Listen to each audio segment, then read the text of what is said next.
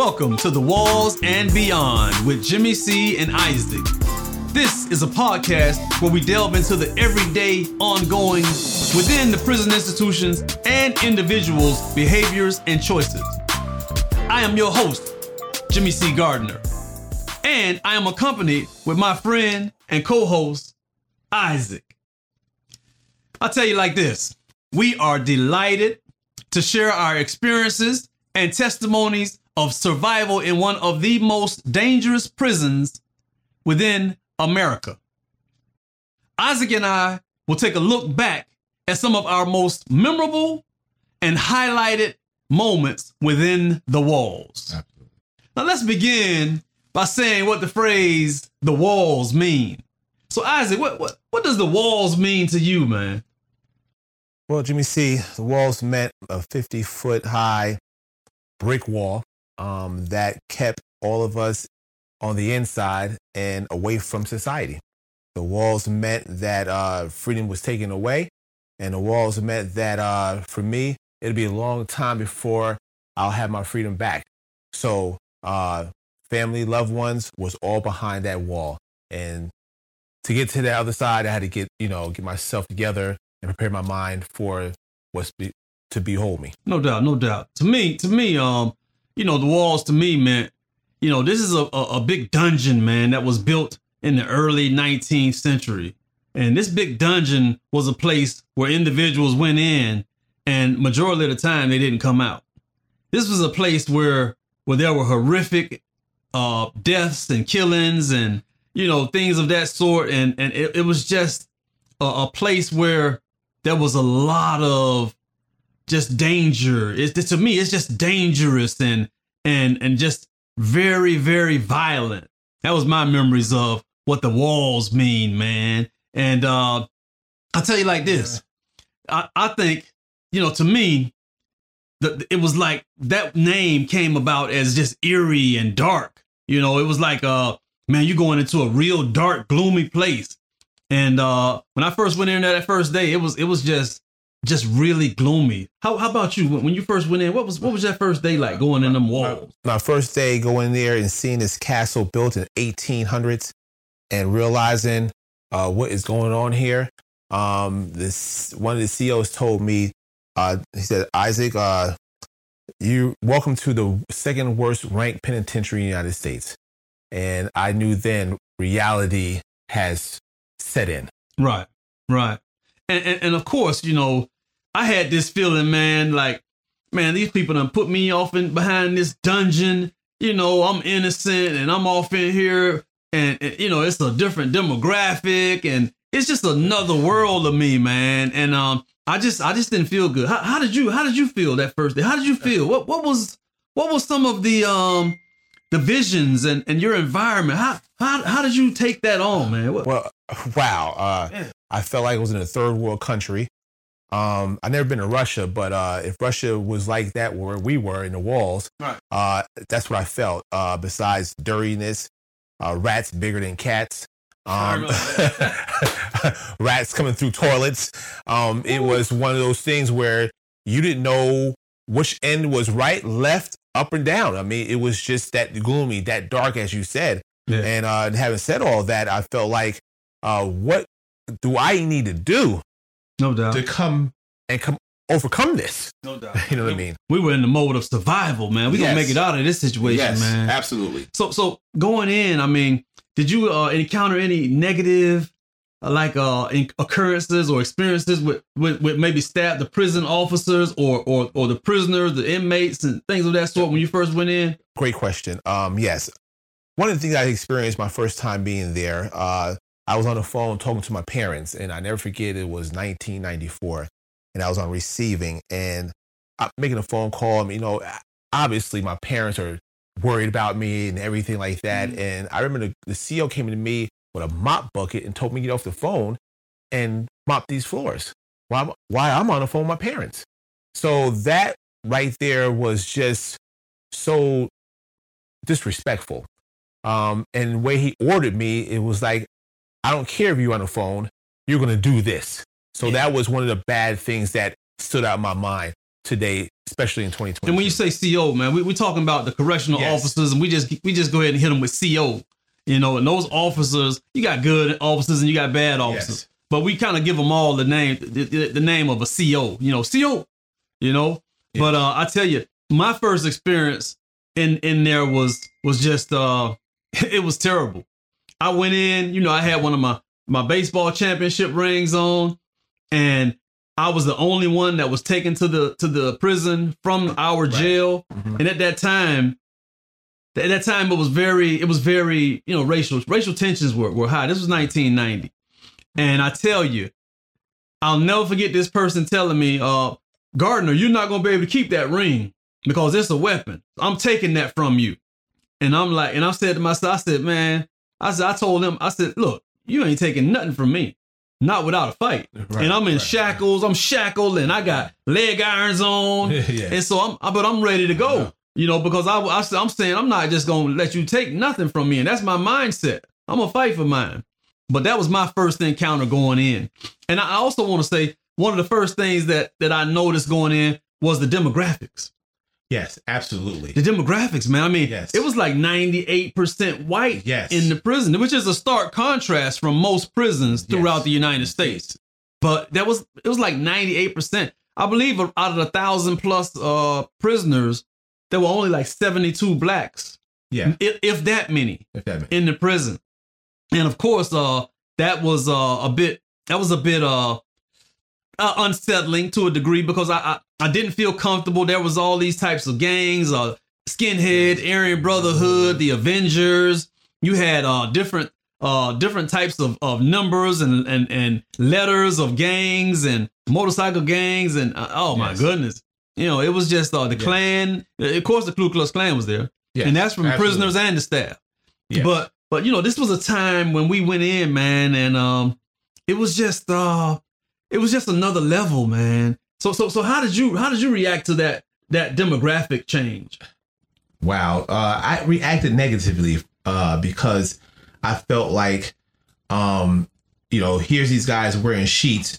They turned them into uniforms, and now he's coming at me in the ways and means that I can only identify that you're still wearing a sheet, even though you're wearing a correctional uniform.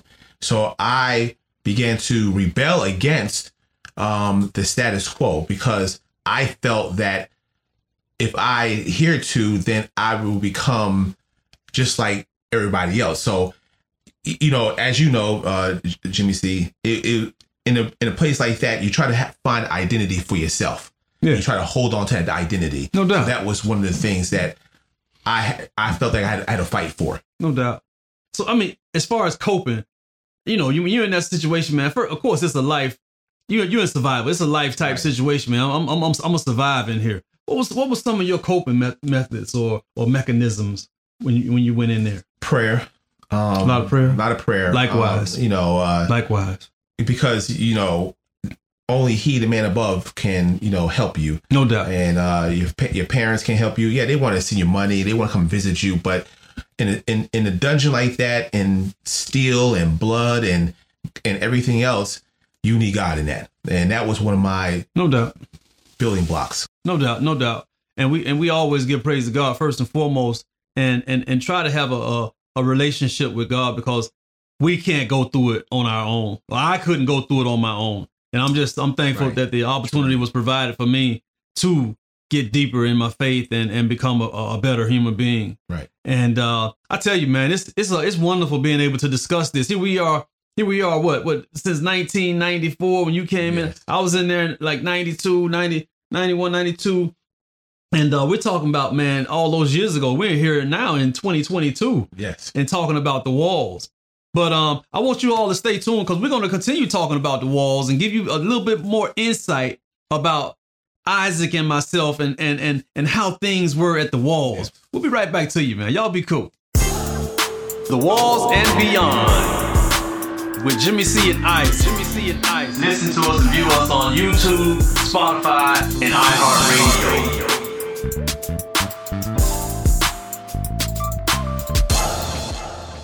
We are back to you with the walls and beyond with Jimmie C and Isaac. And uh, we're to share with you all a little bit about uh, Moundsville Penitentiary in Moundsville, West Virginia. Of course, uh, on this podcast, our our intent and purpose is to give testimonies of our lifestyles at that time and how we were able to manage and go through one of the most horrific ordeals in one of the most dangerous prisons in the United States of America. And we're going to be completely transparent and just give you all all the information we can to give you that total glimpse of what we endured. So I'm gonna continue on with this here, and uh, I want to tell you we're honored, man, just to have opportunities to, to, share this with you. Absolutely. So, uh, so Isaac, what what what was uh, what was life like for you uh prior to going into the walls, man? You know, we ain't got into, we haven't delved into that yet. What was life like for you, man, before you went off into the walls? Uh, life, like with me before going into the walls, was a life filled with uh, wrong choices. Um, okay. Not making the correct decisions in my life uh, led me down a a slippery slope, which brought me to the to Moundsville, um, living a life of and listen, I was young, uh, all 18, 19, 20 year olds, um, living a life of the fast lane, being as the better lane, um, drugs, um, and those type of things. And when you do something like that, you don't recognize or realize that decision has consequences, mm-hmm. which ultimately, followed by more bad decisions, led me to Moundsville. Oh, no doubt, no doubt. And, you know, of course, I was playing baseball prior to going in and things of that sort. And I just remember, man, uh, it seems like a blink of an eye. Within a blink of an eye, I was off the streets and incarcerated for 110 years with a 110 year sentence. And uh, I just knew that I had to just prepare the battle for my life. But uh, you know, I was in a good place uh, in one in one second, and the next day I was in a bad place. But um, when I went in, you know, I I I, I had said in my mind, God, please bless me out of this situation. Please give me the relief to come out and be able to to have my senses, my faculties, you know, to continue being a man of dignity, respect, honor, you know, be on point. Continue to allow me to be on point. Right. So, uh, in what ways, you know, were you influenced by uh your interactions and your involvements and, and things of that sort in while you were in the walls? Wow. Um, a lot of interactions dealing with negativity, um, dealing with a lot of people who want to keep you in the old proverbial crabs in a mm-hmm. barrel. Okay. okay. Uh, nobody wanted to see you elevate. Um, and you know, it, it, it, regardless if you're in the, in the walls or in the world, you know, it's like everybody who's who's with you is not for you. And you know, and I felt like in, inside the walls, it was like a lot of people were just, you know, want to pull you down to big themselves up, and negativity was everywhere. Yeah, I wasn't very trusting. I, I didn't I didn't trust a whole lot of people because I didn't know a lot of people yes. and and like I said, the dichotomy the dichotomy of the of the institution, you know, it was it was very very different for me, and and I just kind of I kind of kept to myself. I didn't trust a lot of people. Next thing you know, I was involved in an incident that that placed me in in, in lockup for for two years, and you know, it's just some rough times. But let me ask you this: when you actually got settled in to to, to uh, the walls, how did the old heads, and when I say old heads, it's like the individuals that have been there prior to us uh, going off into the institution. How did the old heads help you or give you some some sense of stability or or, or just some words of encouragement if that happened or, or not? Did that happen? Yes, it did happen. Uh, and I uh, remember it was uh, 94 and it was the summer of 94 and I kept calling home and I kept asking my mother, my pops and everybody, you know, all about me, you know what I mean? Because I'm going through my thing. And I walked off the phone, off the phone booth, because we had phone booths in Moundsville. And I remember an old head pulled me up and said, Let me talk to you, young brother. And he said, uh, Have a seat. And I sat down. He said, Listen, and your life right now is here. Life as you know it is right here. The next 10 years is right here. Wow. It's not out there. And the more you worry about out there, you're going to miss what's going on in here. Mm. So you need to leave the outside world alone, alone, and you need to focus on what's in front of you. Gotcha. And that's what it was. Gotcha. Man, that's uh that, that sounds like some sound advice. Uh Yes, you know. I, and and I tell you, I'm not sure that I got that that type of uh I guess uh, information from anyone because I I really wasn't receptive. I I kind of was in a shell and I'm back out of the way and I'm like I don't I don't even supposed I'm not even supposed to be in here with you people and and I'm I'm in this situation and and, and I got to fight for my life and, and and I can't let anyone get too close to me. So it was diff- difference for uh, for our everyday walks and um you know man uh, much props. I mean it wasn't no blueprint to the thing man. No. We, we we we had to wing it and and and, Yes. and and do it the best to the best of our abilities Yes, and by the yes. grace of God. Yes. You know we went through the the, the the situation and now we're home and we and we're able to talk about it. And and this is where it's at, man. You know, it, this is this is just talking about it, man. Giving it to you all from a, a just true perspective, and and and I just look forward to continuing to to really share this with you. We're, we're gonna go off into our next uh, segment, talking about how each of us, each one of us, Isaac and myself, got into the actual walls. We're gonna do that, man. Y'all, y'all give us a little short one, and we're gonna do that, man. We get right back to you. The walls and beyond with Jimmie C and Ice. Jimmie C and Ice. Listen to us and view us on YouTube, Spotify, and iHeartRadio.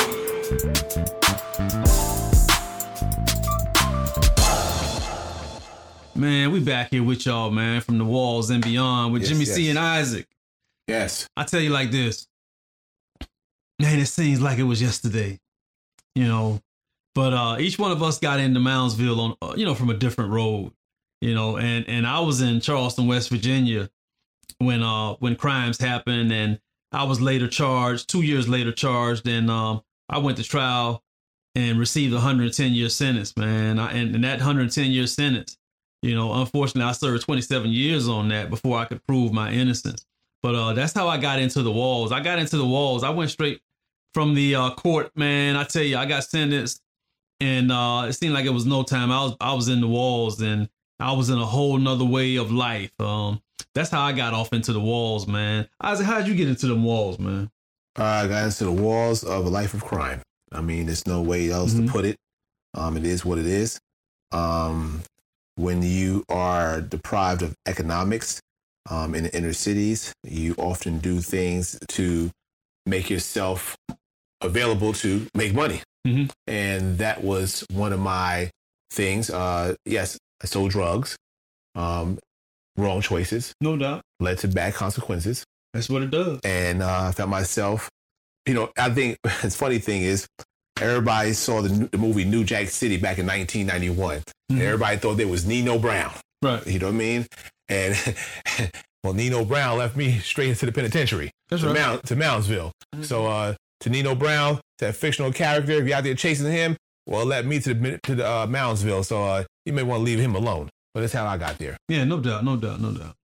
You know, I mean, we we, we have lifelong stories, man, and and all of all of my life isn't about uh, peaches and creams. You know, of course, I was involved in some activities, uh, in, in some activities before, also, you know, dealing in drugs and stuff of that sort, man, coming up, and that's not something I'm proud of, but you know, it's something that uh, it happened, and I was able to grow from that. You know, but I I'm I'm I'm I'm a, I'm I'm quick to tell people you know, it's not how you begin, it's how you end. I tell you, it was uh it was a different time and I you know, I'm thankful to go through that time because, you know, when you sh- when you have individuals that show you respect and you show them respect also, you know, things can go a long way. And I'm just Mhm. fortunate to, to be able to to have went through that working out with guys uh that had different ideologies and principles than I do. But uh, in the future, we're gonna provide you all with more content and information, man. Yes. This has been a, a wonderful episode. This is our first episode, you know, uh, the walls and beyond with Jimmie C and Isaac. So this concludes our segment of the walls and beyond with Jimmie C and Isaac. This has been a, a, pleasure for us to have you all tune in to this first episode, and we encourage you all to please come back and listen to us again in the future. You can also you can actually listen to us and view us on YouTube, Spotify, and iHeartRadio. This has been a wonderful opportunity, wonderful day. This has been episode one, The Walls and Beyond with Jimmie C and Isaac. Thank you all for tuning in. Peace. The Walls and Beyond with Jimmie C and Ice. Jimmie C of ice. Listen to us and view us on YouTube, Spotify, and iHeartRadio.